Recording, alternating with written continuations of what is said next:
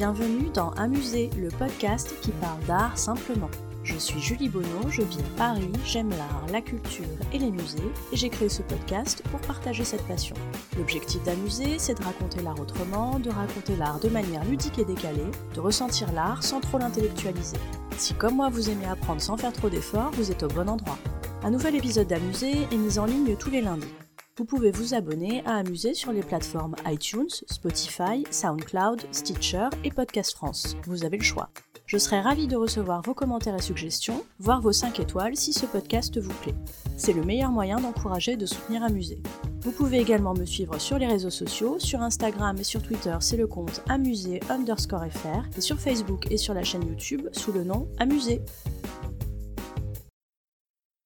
Ah bah tiens, ça fait longtemps que je vous ai pas parlé de la Renaissance.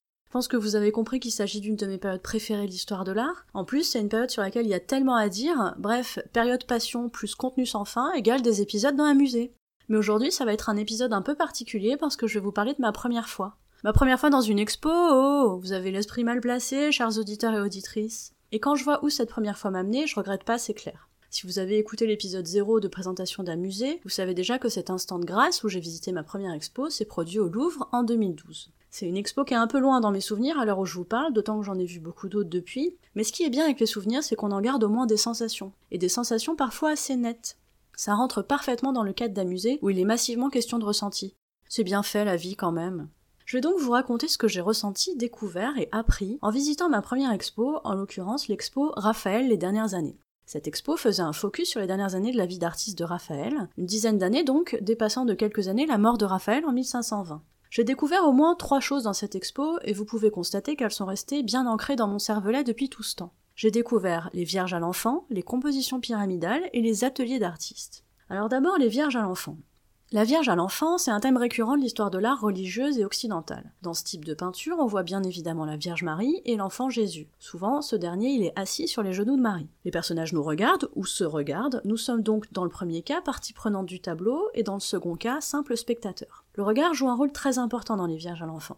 Parfois, l'enfant Jésus montre quelque chose ou se situe dans l'action. Dans la majorité des cas, les vierges à l'enfance, c'est des compositions douces et paisibles. souvent, la vierge sera vêtue de rouge et de bleu parce que ce sont traditionnellement les couleurs qui la symbolisent dans les peintures religieuses. Raphaël, il en a peint plusieurs des Vierges à l'enfant, avec brio, je trouve personnellement. Je vous ai déjà parlé de la Belle Jardinière, qui est une œuvre que j'aime beaucoup et qui est représentative de tout ce que je viens de vous expliquer. Je vous mets aussi dans les notes une Vierge à l'enfant que j'aime bien, qui a été présentée dans l'expo du Louvre en 2012. Il s'agit de la Madone Wellington de Giulio Romano, qui a été l'apprenti de Raphaël. Regardez cette œuvre comme elle pourrait presque ne pas être religieuse si vous ne saviez pas que vêtements rouge plus bleu égale Marie et que Marie plus enfant égale Vierge à l'enfant. Quelle tendresse dans cette peinture, on dirait juste une mère et son fils, fils qu'elle sert tout contre elle pour le protéger. Je trouve cette peinture vraiment trop shoot. allez, vous allez me dire que je suis cucu Bon bah si c'est comme ça, on reparle technique. Je vous disais que la deuxième chose que j'ai découverte dans cette expo, c'est la composition pyramidale. Mais qu'est-ce donc que ceci? Eh bien, la composition pyramidale, c'est la méthode qui consiste à faire tenir dans un triangle imaginaire tous les personnages du tableau. Je sais pas si ça vous arrivera aussi, mais moi, depuis que j'ai compris et vu ce principe de pyramide, c'est vraiment le truc que je vois en premier dans une peinture avec des personnages. Pyramide ou pas pyramide.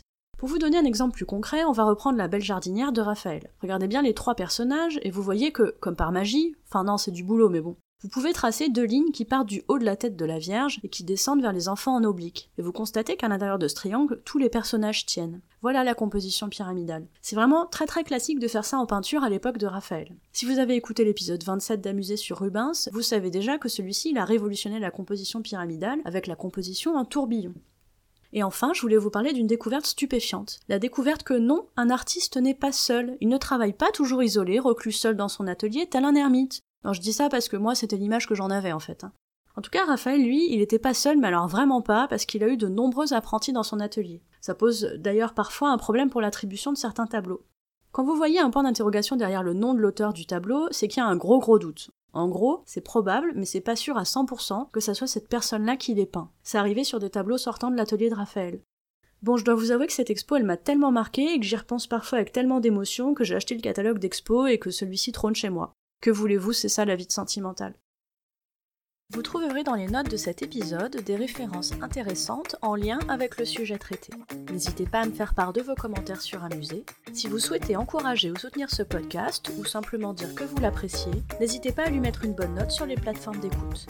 Non seulement les bonnes notes ça fait plaisir et c'est encourageant, mais ça permet en plus de faire connaître Amusé. Merci à vous